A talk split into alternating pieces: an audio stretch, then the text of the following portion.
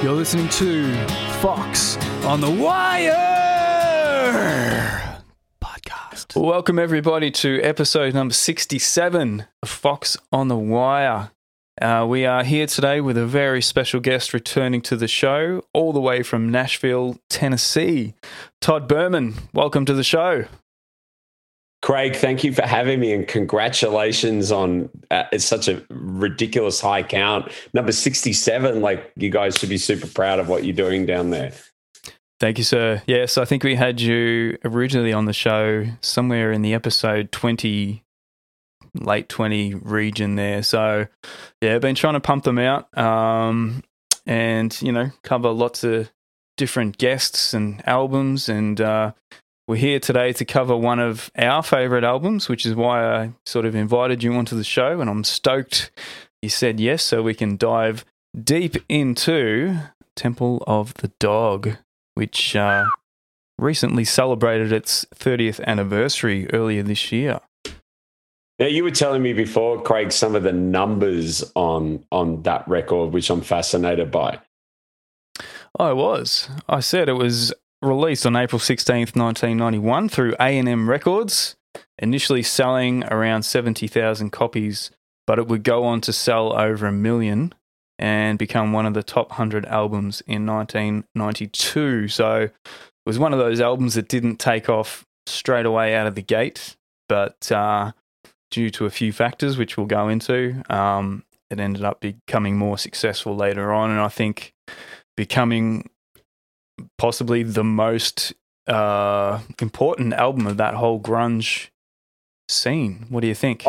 I I completely agree. I think that was like a precursor.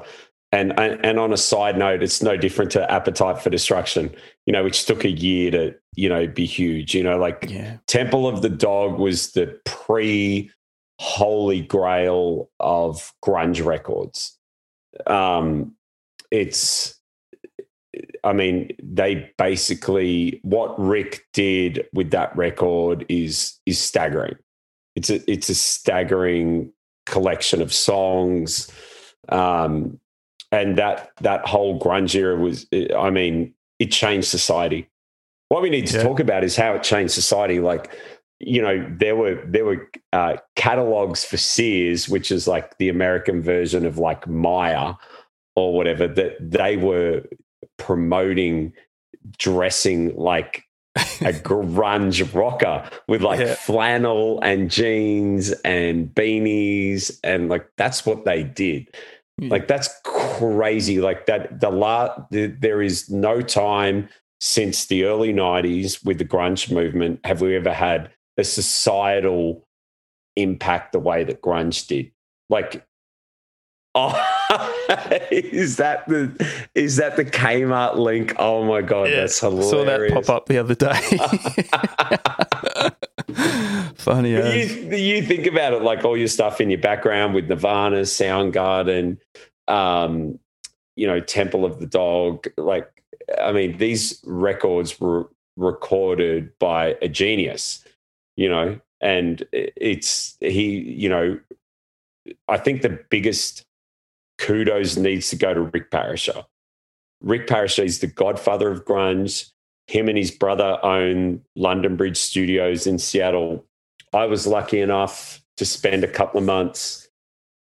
Rick did a, a phenomenal job uh, on a band that I used to be in, Duke Cartel. He he's his ability I mean, to get emotion out of a musician is second to none. I mean, every producer can, you know, if they're a producer, they're great at their job. But Rick brought out emotion and feel. And I am it, my favorite memory of being a musician in the last 20 years is working with Rick. Nothing compares to working with Rick. I mean, he yeah. was he was the godfather. I mean, Rick Parashar is the godfather of grunge. End of story no no one can compare to that. And and i would let me put this in a in a polite way. Nothing since grunge has come close to the impact it's had on society. Yeah. Nothing. Yeah. Nothing. No one's come nothing has come close to that. So and that's that's important to acknowledge his contribution as a producer, as a person of music, um, and rest his soul. Um, he's not with us anymore, but he leaves a legacy that is going to stand for hundreds of years. For what what Rick did for this Seattle music movement is what George Martin did for the Beatles. Wow. Yeah. So, what was it? You're originally from Melbourne. Uh, yeah. What was that like? Someone originally being from Melbourne to go over to Seattle and work with someone like Rick? Um, it's funny because I I don't think I ever really understood the impact that it would have in my life. Mm. To be completely honest, I mean he is. I mean he's. I, I didn't truly know what I was getting into. I didn't realize the caliber of um, talent that I was about to work with, but I didn't mm. actually realize the impact it would have on my life. So everything that, you know, that whole experience led me to, you know, not doing band stuff anymore and producing and writing. And, you know, fast forward six, seven years later, I'm in Seattle at Bob Lang's studio producing records with, you know, legends of the Seattle music scene. I'm like, mm how how why is this kid from Melbourne? Yeah. How does he how does he have the right to be producing and co-writing a record with you know like guys from Candlebox? You know these guys have sold tens of millions of records, and and I'm producing them, and that all came from what I learned from Rick. And I said yeah. to the guys at the time, I said, "You are getting a Rick Parrish record. You're not getting a record from me you are getting a Rick Parrish record because all I'm doing is is giving you everything that he taught me. Yeah. So, so I like I'm beyond grateful for my Seattle is a massive part of my life. Massive. Yeah. Wow. Well, so you actually recorded with him at the same studio that Temple of the Dog recorded this album at uh, London Bridge Studios. Was there what what was it like in there? Um, you know, was it a place where he had photos on the wall of the albums that he'd recorded there, sort of like Sound City Studios? You know, like we saw in Dave Grohl's documentary. Was it sort of a lot of memorabilia in the place, or was it just a bit of a dingy old studio? No, it was uh, it was in an area called Mountlake Terrace, which is just north of Seattle. I mean, Seattle's I mean, traffic is horrific. You can, it's like LA, you can go like two miles in like 30 minutes. Um, so we were lucky enough to to stay up there, work in the studio. It was sort of in an industrial area. Um, very, um, you wouldn't know there was a music studio there, but as soon as you walk in, it was yeah. I mean, I mean, come on, it's like there's platinum records all over the wall, and I, you know, you know, Rick was kind enough to relay so much wisdom uh, and kindness about, you know, hey, you know, like um, one of the songs on Pearl Jam 10, he was, you know, Rick was a phenomenal pianist, like out of the world phenomenal. Phenomenal. Um, and um, what's that song? On one of the um, Pearl Jam uh, 10 songs. Uh, that's uh, I, I, think I sung Black. Yeah, uh, Rick Rick was the one that played all those piano parts ah. at the end of that. So London Bridge is a very simple studio. You walk in the door, you've got your main area, you chill out, the kitchen, and just platinum records everywhere. Then you go in the main studio and had an old 60s SSL, which is always like, you know, rip out the the channel strip WD forty, you know, trying to get it going. But the the actual main room is is a, a is a long rectangular room. You walk in, a beautiful grand piano to the right. It's not super long and deep. Uh, and then at the end, there was probably a three foot high riser with a brick wall on right. the rear, which was the drum riser. And then you had had like a vocal booth and then like the studio. Like I re- remember that studio so well, but I remember like we were, you know, have some isolation rooms, isolation rooms for amps. But when you would be in the main room and you're recording live because you always wanted to capture the live performance. like you're sitting there and our drummer at the time was playing drums with the brick wall behind him, but the riser was carpeted, but everything else in the main room was like wood floors. And you'd you'd hear him hit the drums and you'd have him in your in your in your fallback in your in your cans. And I'm like going, I feel like I'm listening to Pearl Jam 10 with like yeah, the right. drum sound. The drum sounds in that room are exact. Like if yeah. you go and play drums in that room and mic it up, it sounds like the Pearl Jam 10 record. Right. Okay. And, which is a, a, kid growing up that you're like, you know, everyone in Australia, we, we in the 90s, we had that grunge movement. It's fascinating. And mm. I'm like, I felt like, you're like, I didn't deserve to be there, you know, in a way, but I'm like, I'm beyond grateful. I'm like, I got to work with a, a, an incredibly talented producer, but like someone that like bought the best out of people. You know, he was he was about people. He was about you know your performance. He was about your mindset. It wasn't about technicalities with Rick. So all of that mm. uh, Temple of the Dog, all of the his era was um, his ability to get the best out of people. You know, yeah. strip away what you think. You know, like I remember playing like guitar parts and I was the rhythm player and I was always pride myself on being, you know, technically correct with my rhythm playing. You know, you grow up like ACDC INXS, we're phenomenal rhythm players, like the best of the best. And then you go in there and you're trying to be completely, you know, accurate with the metronome. Mm. And he goes, Don't do that. and you're like, you're like, what do you, what do you mean don't do that and he goes i want you to hit the guitar i want you to shake it i want you to put emotion into it and i'm like going what what what do you mean what am i doing and then i was like i was like oh like he's putting the emotion into music mm. Yeah because sometimes i know from experience like once you step in that studio you're stripping yeah. away a lot of your uh well emotion, I guess, because you want to play everything perfectly, you know, and you're you sacrifice some of your stylistic things sometimes. I mean, you know, obviously comes with experience that you learn how to approach the studio better. But yeah, yeah it's such a, a big step stepping into a studio, and it's a big deal.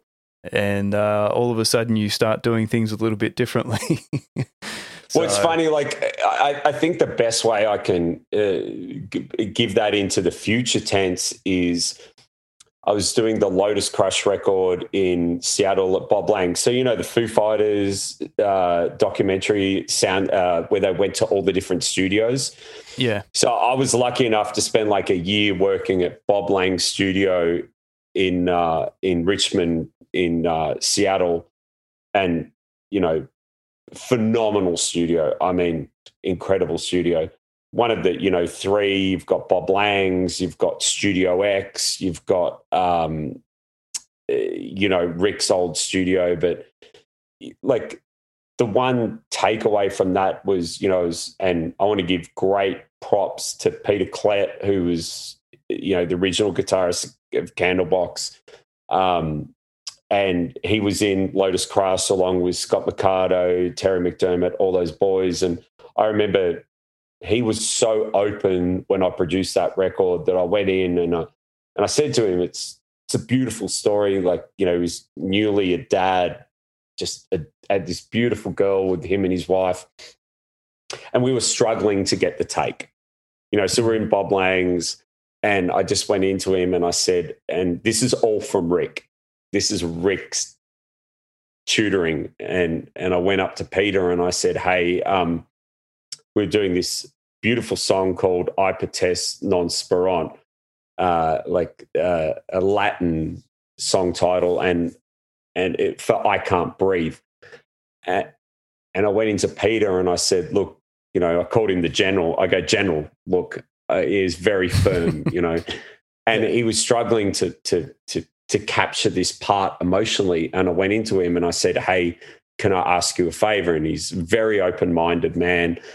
And I said, Hey, when you're playing this part, I want you to pretend that you're seeing your daughter in front of you right now when you perform this. Mm. And we went back in the control room, we pressed record, and he started bawling. Like, I mean, he was fucking bawling, Craig. Mm.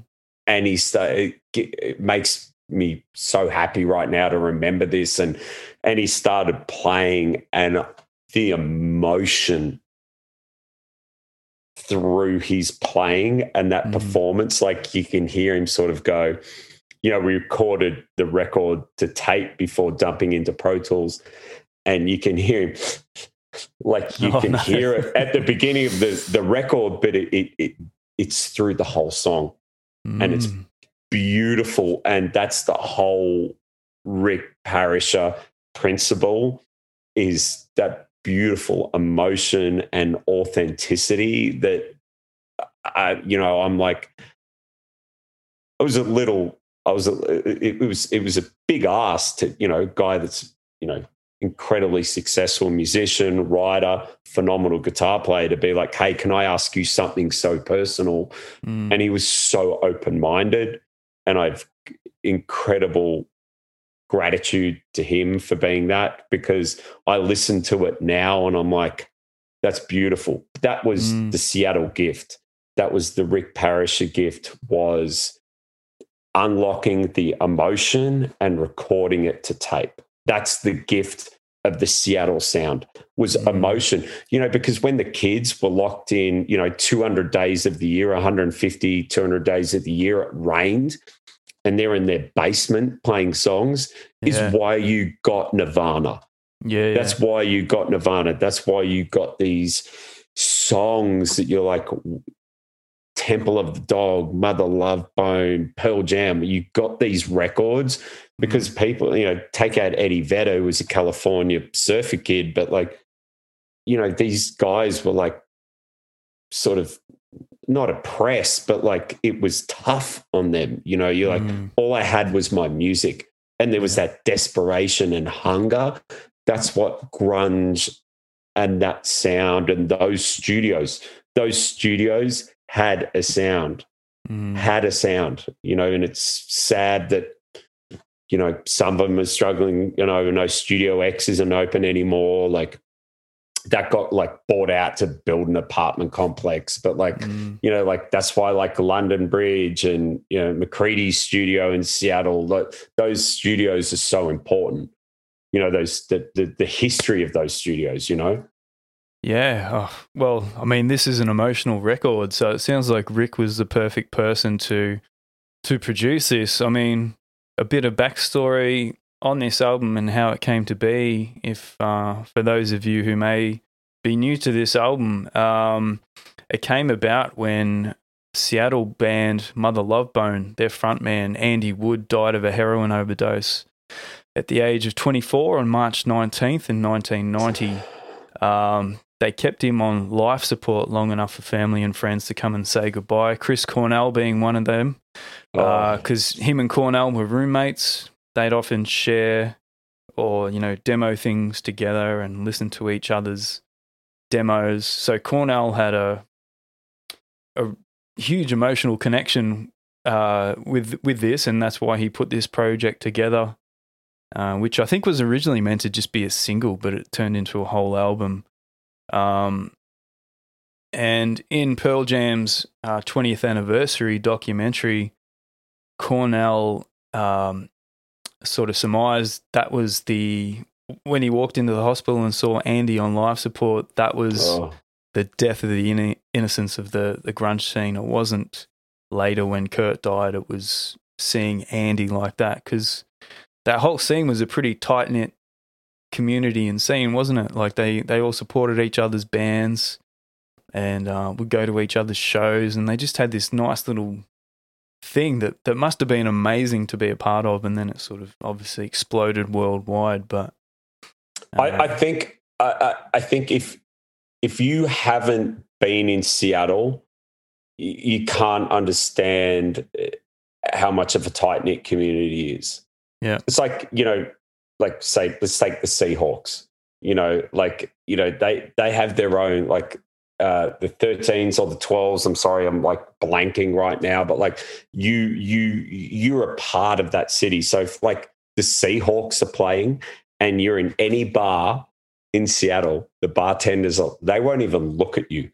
You know, they're like, you need to order when you know like i think it's the 12s i'm sorry what I, anyone my seattle friends i'm sorry i blanked for a minute i apologize um but like it's such a community. Seattle yeah. is a community. They support each other.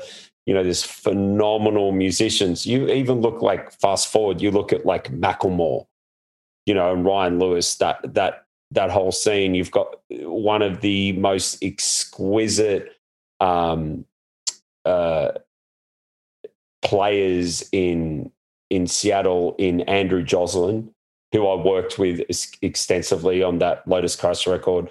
Phenomenal human being, phenomenal. Uh, you know, his orchestration is staggering. How good he is. He do all the Ryan, uh, the Macklemore and Ryan Lewis stuff. Just it's a very tight community. Seattle, even you know, this is you know seven years ago, eight years ago, nine years ago, even 20 years fast forward, Seattle's music community is so tight knit. And mm-hmm. I, I, I, like a part of my life of being there for so many years is just I'm I love the I love the music scene. So I guess if people are listening to this, they're like, why did those records happen? Why were they so great? It's because of the people. Mm. People in Seattle are awesome. I love being in Seattle. I, I love, I just love it. I, I, just great people, great musicians. I mean, uh, grunge. yeah. look what look what they did with grunge. Like mm. pheno- phenomenal players, like phenomenal singers, like phenomenal yeah. bands, phenomenal songwriters. I mean, these are the, the greatest songwriters came from this sleepy, rainy town where they're like, oh my God, can it just stop raining? It's like they were depressed and they yeah. wrote these great songs. You know, yeah. like that's that city is I just adore that city. I I I would live there tomorrow in a heartbeat. No problem. Yeah. You know? I spent one day there back in 2007. I did a trip to America and uh, we were originally going to go to Aberdeen to see Kurt's mm-hmm. hometown. Um, mm-hmm. But that didn't sort of pan out. Like I had to jump in a car and all of a sudden learn how to drive on the other side of the road. And Seattle rain. traffic. And yeah, Seattle, Seattle traffic. traffic. And you know what? I didn't sleep the night before, and I'm like, nah. So we turned around, yeah. and um, we actually looked up Kurt's address where he lived in Seattle in the heavy and heavier than heaven biography by Charles R. Mm-hmm. Cross. And so we drove back to Seattle and um, actually found his his house there. And was it Lake Washington Boulevard? And I think so. Yeah, yeah, yeah. Just hung around there, hung out in the park there, and it was uh, it was surreal. I I don't know how else to explain it, but it was a beautiful place. Um, obviously a lot of darkness there. Uh, huge, which, huge darkness. It was, it was beautiful, and I just I can't actually believe I was there. So um, but there's yeah. Do you know what's funny about Seattle is it's like um, it reminds me greatly of Melbourne. Yeah, yeah, yep. I picked because up on that too. You've got that um, a great uh, open vibe. You know, it's on the water. Uh, the people are phenomenal. Everyone's active outdoors, like you know, it, it, beautifully picturesque. Um, and it, but you know, it, it's a great city. Mm. You know, like um, it's definitely like the major industrial companies ruined it. You know, like right. the Amazons and the Boeings and all that, like destroyed the city. Yeah. And it's sad now because it's it's a it's a it's sort of like that you know, like Seattle and San Francisco and LA, like it's extreme poverty now mm. because the big tech companies come in mm. and, you know, the art that we loved growing up with and the, and the ability to be an artist and afford rent, they're all gone. Yeah. one of my best, best, best, best friends, Justin Armstrong, who is a phenomenal engineer, producer, mixer, who is like, you know, one of the best in Seattle of all time. He actually moved out of Seattle, you know, because like it's like, how can I afford to live in Seattle? And he moved down to Slidell in New Orleans, and Mm, you know, it's just unaffordable because Yeah. of big, te- you know, that tech industry. Um, it's like come in, you know, you know, we're going to pay you X amount, and that pays, you know, doubles the the rent of places. mm. You know, it's like, and there's like the soul of Seattle is decimating, and that's really sad to me because so many iconic records. I'm like, I don't know about you, Craig, but tell me the last record that you heard that you're like, this record rules my life. Mm. It's probably from the grunge era. And and everyone goes, oh, you guys are like love the old stuff. I'm like, no, no, no, no, no. When it changed society and culture, Mhm. and that you are in a catalog buying a flannel, then Yeah. that you know, because no one's sitting here going, you know, I, I want to look like Billie Eilish. yeah, no. You know, because there's no and and I'm I don't care because I'm no one, but like there's zero soul in that record. There's Yeah. zero emotion. I'm like, if I listen to Hunger Strike, I'm like, in a hundred years, I'll listen to Hunger Strike and be like, how is the emotion in that performance? The Mm. emotion in the singing, like, and the and the difference of Cornell to Vedder vocally and how they complement each other. Like, it's uh, makes me upset just thinking how beautiful those records were. You know, like beautiful records. You know. Well, they were real songs by real people, by real performers, and that's a bit of a cliche to say that, but it's just Yeah. it's it's true. And you know, with a lot of these albums uh, turning thirty, especially on this podcast, I wanted to celebrate that because these albums mean a lot to me personally, and you know, they're still great albums. Like I um. I did an episode on Nevermind the other night with uh, Ashley Naylor, which I haven't put up yet. Okay. Um, and you know, I wanted to reach out to you, and because I know you into a lot of the same stuff I am, and um, obviously we picked Temple of the Dog, and uh, there's so much history in this album, and when it came out, there was still so much to come after, and I think one of the reasons why it didn't take off straight away, like Soundgarden had released, uh, I think three albums, but Mhm. later later this year, or sorry, later that year in '91, uh, in October, they would release Badmotorfinger, which would Yeah. you know shoot them up the charts. And um, when this Help came that out, record. Yeah, yeah. uh, Pearl Jam hadn't even come out yet. Um, actually, they I don't even know if they'd formed. Oh yeah, they just formed when this came out. But Eddie Vedder's first vocal performance was on this record. Is that right? On Hunger Strike. I don't. I, I, I, I don't know. I don't know the music history behind that, but Yeah. I, I, I do know the the effect that that record had. But you, it's like you are completely correct that Yeah. like something else helped shoot it up the stratosphere because it's like we were saying before. It's like we would go into like the Brash's or because it wasn't JB Hi-Fi back then. We'd go hmm. in and look at this record and the artwork on the record is horrible. Let's Yeah, be honest. It is. It's It is. it doesn't it doesn't make you go i want to buy that you No. know i mean then that's just as a consumer seeing that but it's like knowing the songs that were on that record Pretty terrible. it's pretty terrible but like the songs on that record oh my god Yeah. like I, I, I feel like someone was ripping my heart out. You know, like hunger strike, say hello to. So the first song, which like we were discussing about prior to the podcast, is that um, the first song I ever, the first two songs I ever played live on stage was Hunger Strike, Temple of the Dog, and I didn't I didn't tell you the other one, which was Cracker Man by Stone Oh, Temple Pilots. Stone Temple Pilots. Yeah, cool. Yeah, so Awesome. they were the the first two songs that I ever played live on stage was two huge grunge bands. Mm. And I don't know if you call Stone Temple Pilots specifically. Gr- I don't know if you could label the Pilots just specifically grunge. I wouldn't say that. I'd say they're they're, they're not that, but specifically Temple of the Dog, one hundred percent, like that whole grunge movement. But like the the lyrics, the melody, the Mhm. the you know da da da da da da da da da like it's like the opposite, you know, like and then like as soon as you hear like Cornell come in, you know what the beau- no one talks about is their vocal performances besides being staggering were not greatly in time Mm. Okay. Yeah. Right.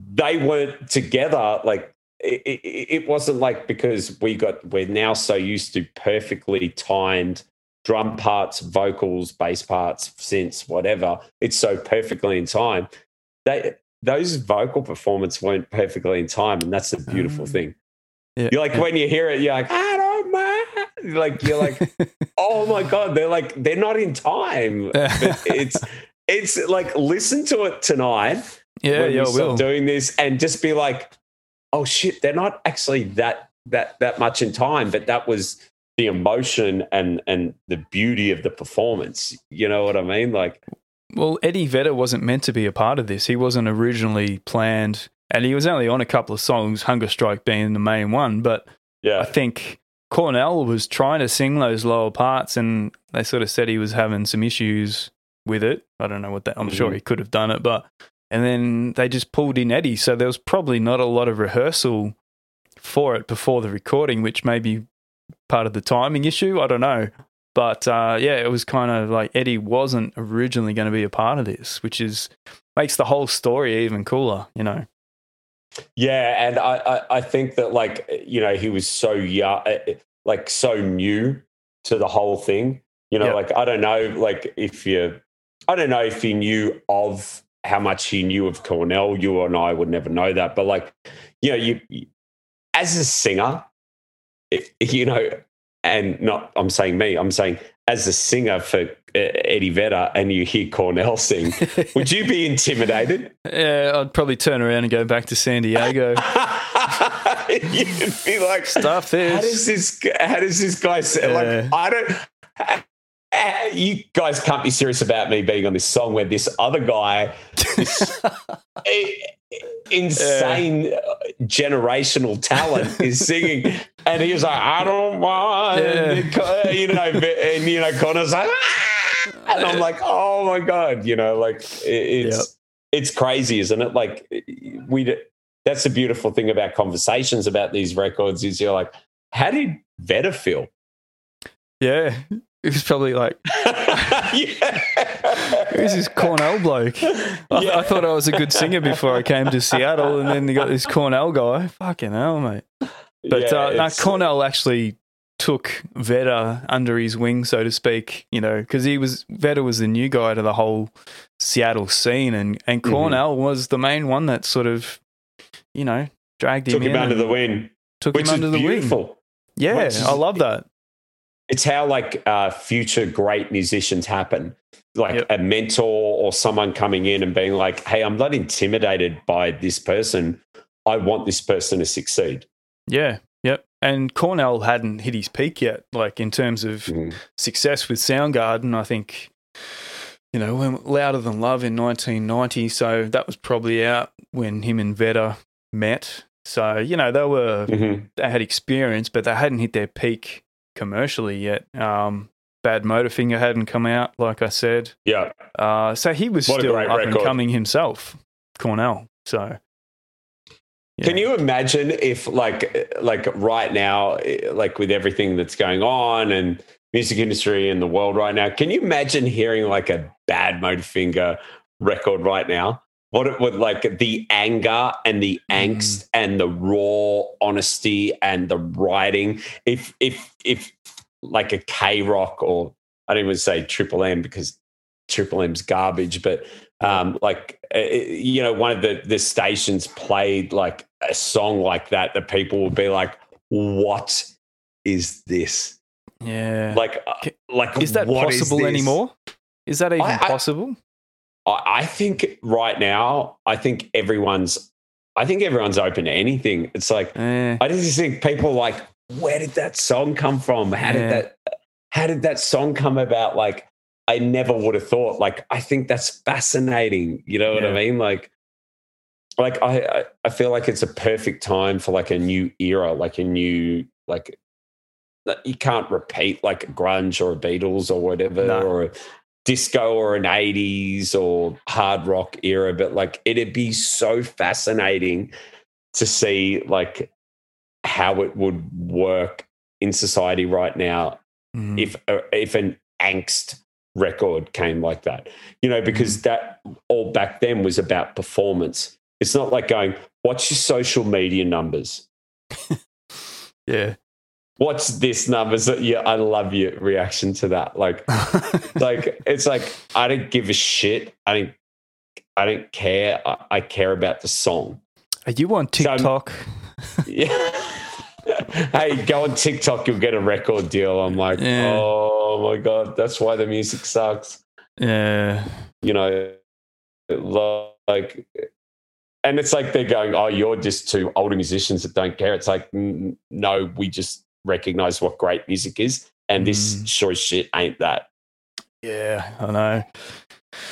right? It's a, definitely a different time, and you know, it's a lot to do with social media, and uh, Uh, it's a mad world right now. But I who know. knows? Someone might be cooking up something brilliant in their basement because they're so freaking angry, like a lot of us, and uh, you're probably not going to hear it on the radio though. So you know, you're looking in the wrong spot if uh, you're not going to get a team spirit coming on the radio.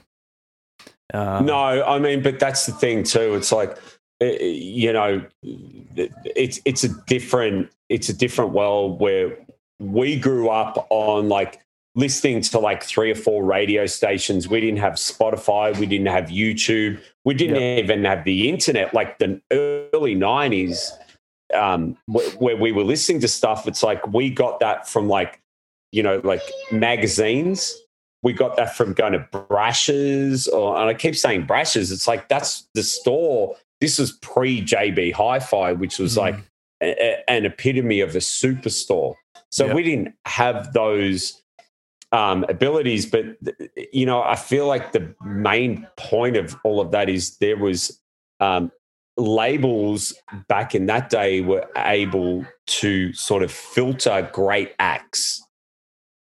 Because now it's like a free for all. Now there's a, a zillion acts. You know what Oh, I mean? It's like totally. it, it's it's like, and I listen to it and I'm like, next, next, next, next, next. But sometimes you hear like, so the the, the last time I, I remember hearing a band on the radio, it was maybe one or two in the morning. We're driving out of uh, where were we? We're driving out of um, Bob Lang's in Seattle uh, back to uh, our engineer's house. And yeah, one or two in the morning, like 18 hour day. And we're in his truck and we hear Royal Blood. Mm.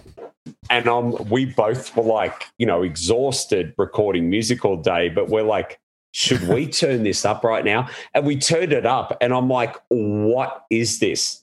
The last time I did that was Royal Blood, and it was 2014, 2015, where I actually Right. turned it up, and I'm like, what is this band? What is this um, looseness? What is this aggression? What is this Mm. ability to say no to songwriting rules? And Mm. that's what I loved. And that's the Mm. last time where I was like, oh, wow, what is this? So I think we missed that. I th- Mm. like, I think truly, like, it's so homogenized now that, uh, and I just think there's not the same level of talent. To be Mm. completely honest with you, I, I don't think there's a, and to give you the best example, I'll give you Nashville. There was a report maybe two, three, four years ago that 85% of the songwriters in Nashville are gone. Really? 85%. Wow. And and uh, I'm not sure if it was like an ASCAP article, BMI, the you know the APRAs for over here, or SESAC or whatever it was. That it was essentially like they're like, well, we can't earn money. Mm. Um, there's this whole streaming scenario now, so it's like people, you know, they they don't want to write a Nevermind. They don't Mm. want to write a Temple of the Dog. They don't want to write a Pearl Jam 10. Like Pearl Jam will never get a better record than Pearl Jam 10. Yep. Versus was pretty close, Yep. but the, and you know, and I don't know if you know the story, and it doesn't matter now because no one's going to, you know, no one's going to sue us. But um, Pearl Jam fucked over Rick Really? on the royalties on Pearl Jam 10. Huh. Yeah. And I'm and I'm saying that out of him telling me that, and I don't really give a shit because um, Rick was beyond incredible and instrumental in doing that record, and they fucked him over on his producer points. Hmm. Right. I didn't And know if that. Pearl, Jam, if Pearl Jam hears that, who am I? They don't give two Mm. fucks about me. They don't give two fucks about us. But you know, that's the truth. Right. That's the truth. You know, Pearl Jam did the wrong thing by Rick. Hmm. They didn't. They didn't give him his points, Yeah. Right. Wow. and that's that's really bad. But that's Yeah. the truth. There's. It, it's sort of like, you know, doing a you know a tour of a city and then going everything's beautiful about that city, but shit, you shouldn't tell you that. Oh, you know, it's it's the truth of you know that, and it, you know, you know, I'm going to stick up for Rick. He's not around to stick up for himself, and Mm. um, the boys in Pearl Jam, you know, didn't do the right thing by him in royalty wise, and I've had that happen to me. I've had that happen to me in different scenarios where people don't. That's the problem. The problem with the musicians is they think that they have to live in a scenario of desperation Hmm. and poverty, which is like, imagine, you know, when the labels originally signed like Pink Floyd or the Beatles or what, whoever they signed, they signed them as as a development.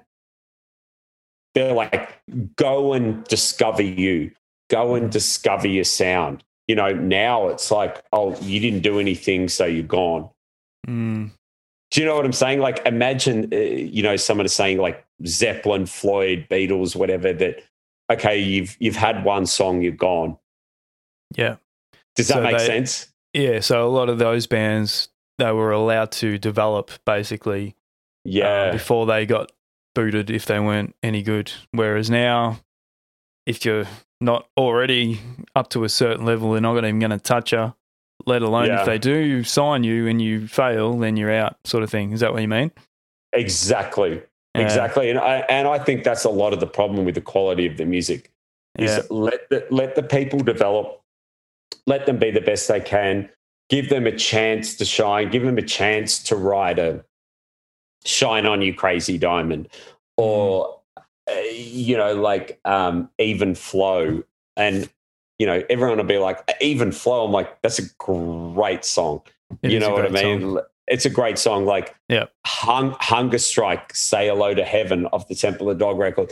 These these songs are so pure and Yeah. rich with songwriting talent. Mm, And and the and the, the bottom line is the reason, the two reasons why they're great songs, any of the things we just spoke about, is songwriting talent and emotion. They captured the emotion that people hear it and they go, Mhm. that relates to me. I can hear that. I understand. I, I hear the pain in his voice, her Yeah. voice. That's I what mean- they're attracted to, you know? I mean, look at look at this album where this fits into Chris Cornell's uh, timeline of his career. So Mhm. he was just about to release what I would consider the most brutal is not the right word, but probably the the heaviest Soundgarden album being Badmotorfinger. Would you agree? Maybe hundred percent, hundred percent, hundred percent. Um, So you know that was going to come out later, uh, maybe six months after this. So he'd written these beautiful songs like "Say Hello to Heaven," uh, "Wooden Jesus," "Times of Trouble." Um, Mm. Call Me a Dog, which became one of my favorites when he Oh. started playing that acoustic.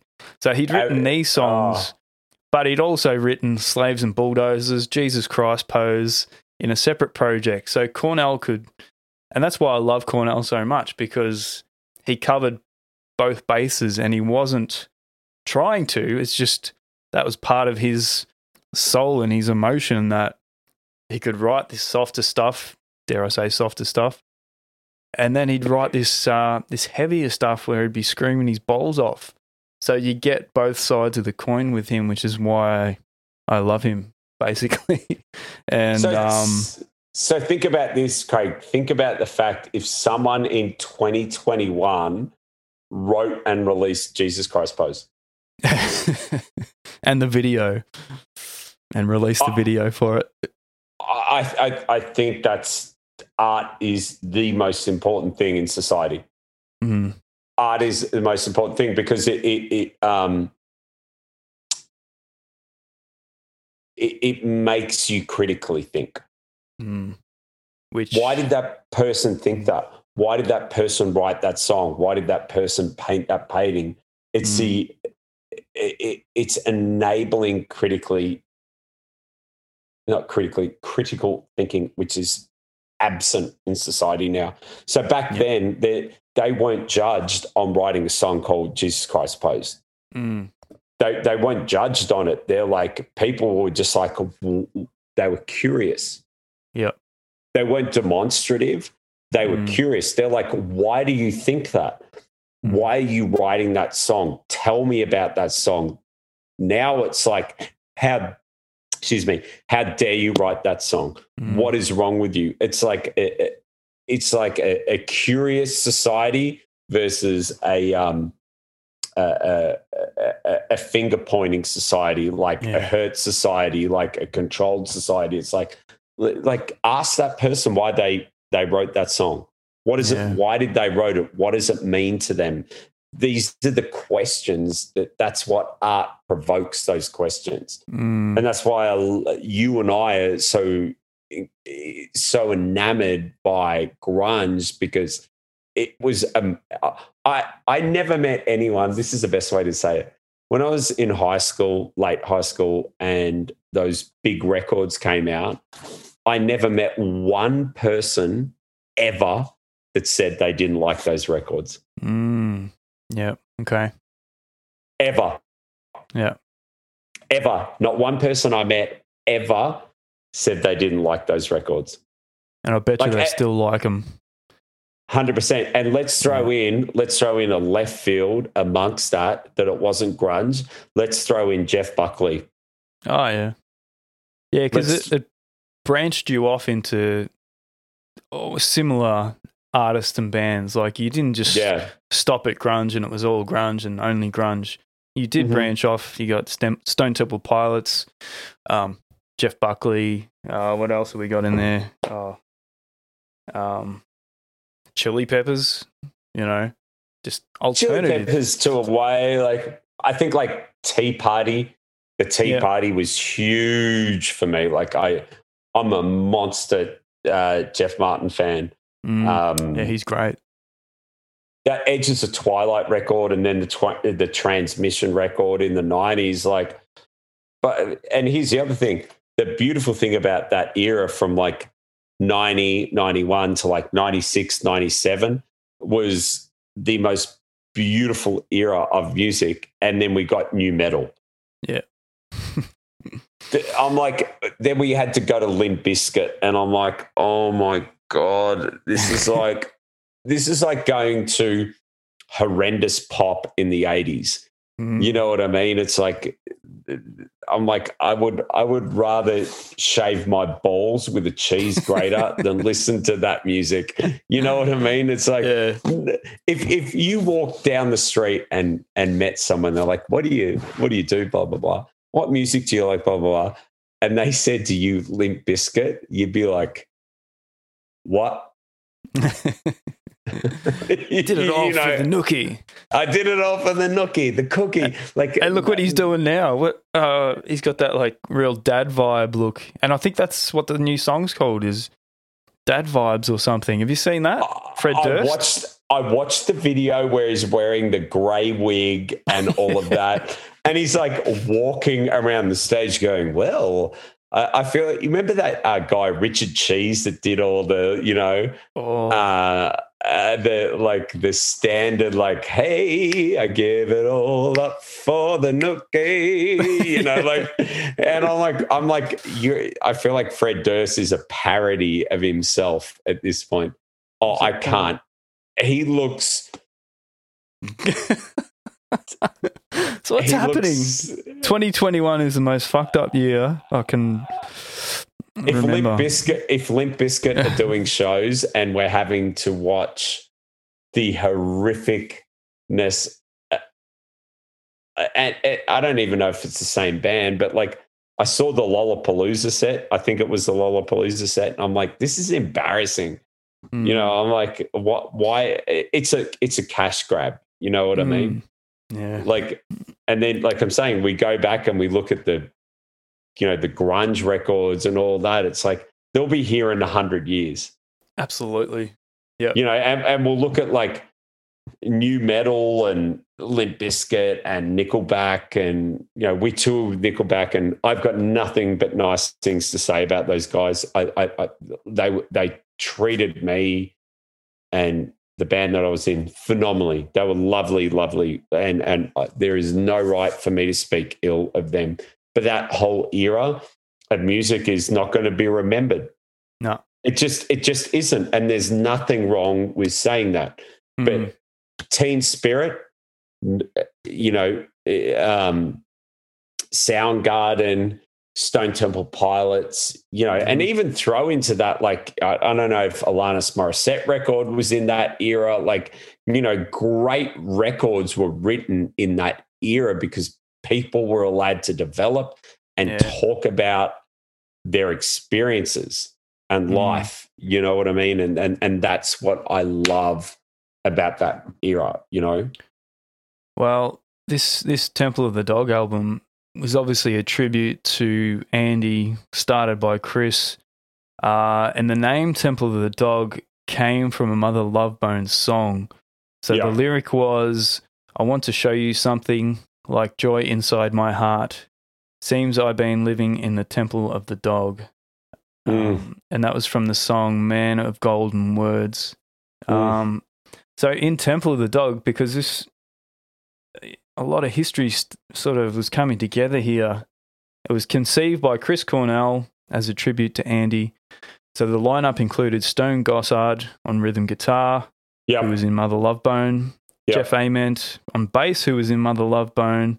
Yeah. Uh, he also did the artwork for this album, the shitty artwork. oh well. There was shitty Um, artwork, yeah. Yeah, I mean it's it's iconic now, but it's shitty. Um, Mike Yeah. McCready on lead guitar. He sort of came Yeah. out of left field in all this, I think. Uh, Three Matt of the Cameron five from out S- of yeah, Yeah. four of the five out of Pearl Jam. yeah, Mike Yeah. Uh, Matt Matt Cameron on drums from Soundgarden. Yeah. So it was Chris Yeah. and Matt from Soundgarden. yeah, yeah. Um, and you know after Temple of the Dog, Mike Stone and Jeff would go on to form Pearl Jam with Eddie, and then you know later in uh, '91 they'd release Ten, which would blow up straight away, I think, and. Uh, yeah, and then Badmotorfinger would get some popularity, and then a lot of people came back to this Temple of the Dog album, and sort of. But I think, yeah, this album's became become more and more important over time as we lost uh, more grunge legends, including Yeah. Chris himself, amazingly. Um, Lane why I struggled. Staley, yep. Lane Uh, Kurt. Staley, yeah.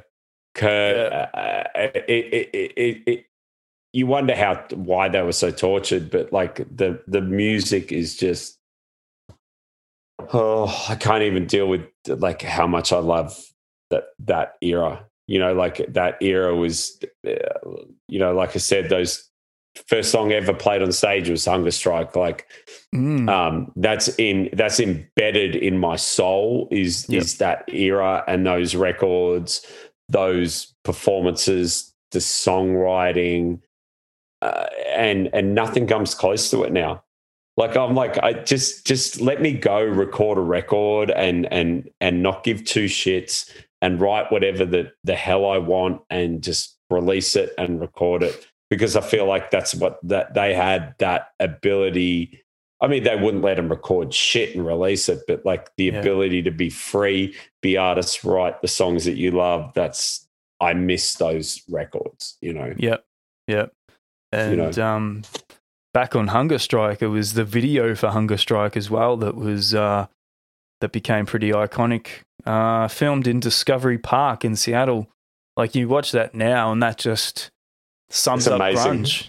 it's Oh, amazing. You know what? I'm gonna watch it after we finish this. I'm gonna watch it and be like, I like walking through the fields, and I'm like Cornell. Like he was a good looking dude too. Like Cornell Oh, was yeah. a handsome man, good looking man. You know what I mean? Like you know, and he was a grunge rocker. You know, like like it, singing like that, but had a set of pipes like that. I actually, I actually have a story about Cornell that a buddy of mine told me about how he'd used to warm up in the studio. He Oh, used yeah. to like, he used to like grab like a pillow, and he'd sing like, like full voice into a pillow. So there's Right. a story that you never would have heard, but he used to sing full voice and get that uh, that backwards compression into his throat, so it wasn't to warm up. He used to sing into a pillow. True story So From what? the what horse- is, from the what's the horse's benefit of mouth. that? I, I I don't know. I'm I'm I'm, I'm, I'm not a vocal superstar, but I do know that friends of mine who worked with him told me that story that he would Hmm. he would do that and and no, pillow cushion whatever just to Yeah. get that um uh you know that like that backwards pressure that that you weren't having to like be like ah! like he'd like you know like there was that I don't know you'd you'd have to look it up I, Mm. I'm just telling you stories that that I've heard and and people might be like how do you know i'm like um because my friend worked on the record so Yeah. He knows. so that's he he knows so that's truth and i'm, I'm not going to name names but Yeah, yeah. I've- no, that's fascinating. I'd I'd love to see someone like Cornell work, and I'd just love to pick his brain. And I think I read Terry Date. He he was a producer. oh yeah terry Date. yeah yeah yeah yeah yeah yeah He- He said the only person that broke more. Ch- hang on.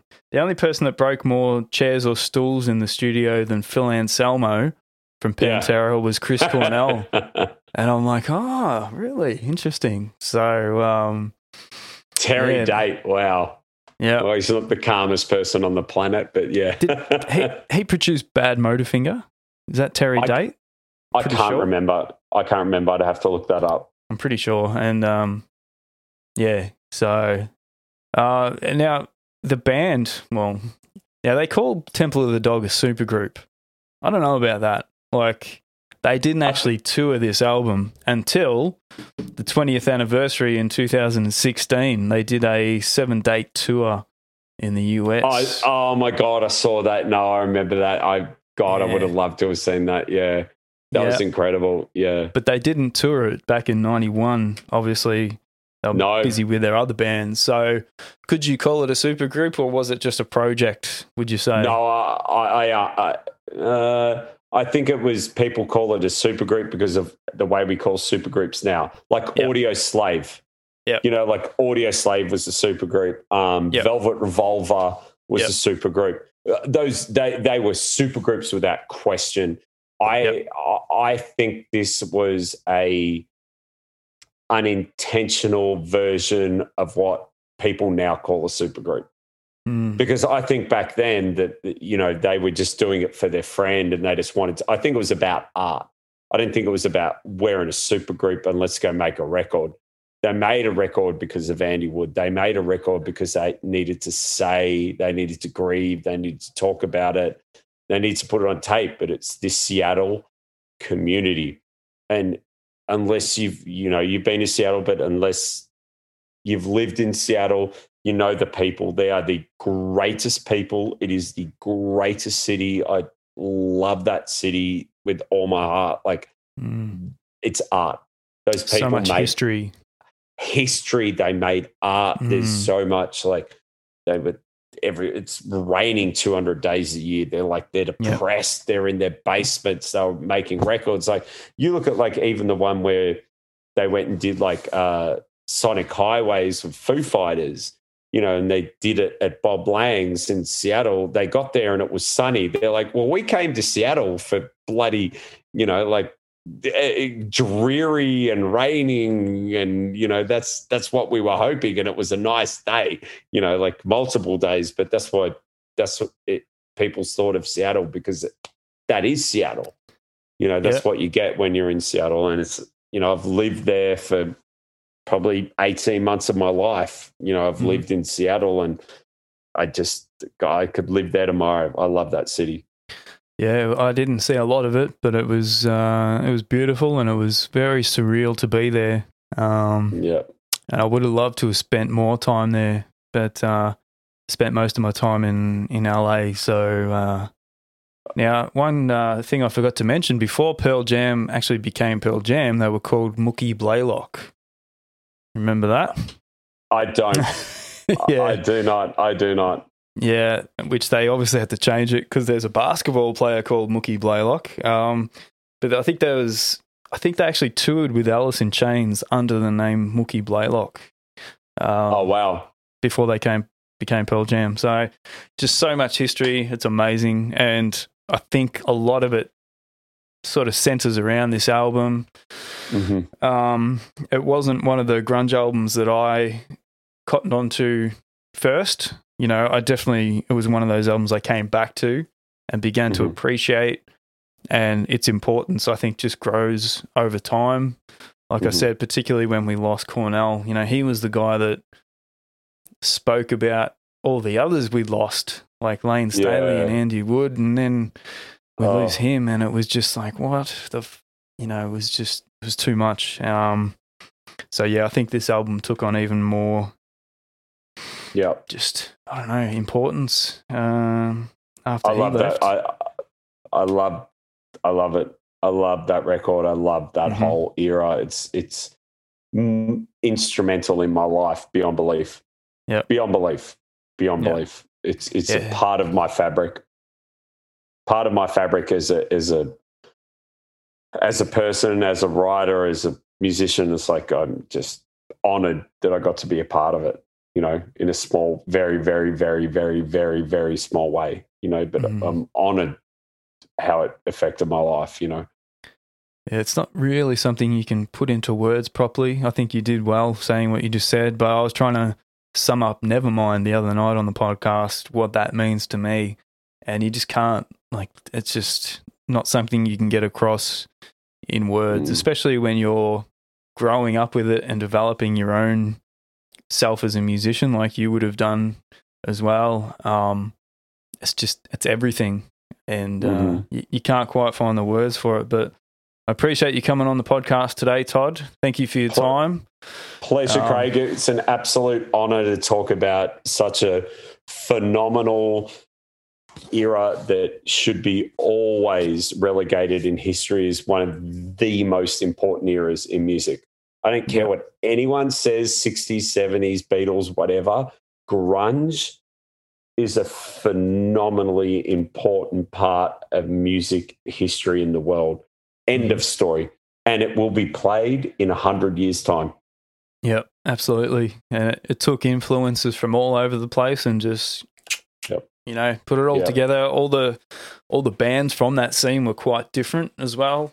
You know, Yep. Soundgarden were very different to Pearl Jam, and Alice were different to Nirvana. They were all very different, and um, you know, same with a lot of the bands that didn't see the big success like like the Big Four did.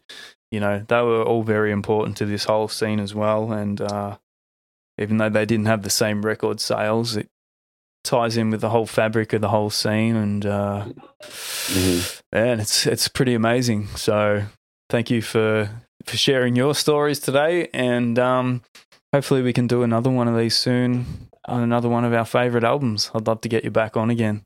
Pleasure, pleasure. I don't know what next uh, era would do, but we'll work on it. We'll we'll work on it. yeah. Pleasure, Craig. Thanks for having me, man. Uh, you're doing great with the podcast. I'm uh, I'm proud of you. And you know, number 67, man, get to 200. You know. Yeah, let's do it. Thank you. I appreciate that. Thanks, Todd. Thanks, Craig. Thanks everyone for tuning in, and we'll catch you again soon for another episode of Fox on the Wire.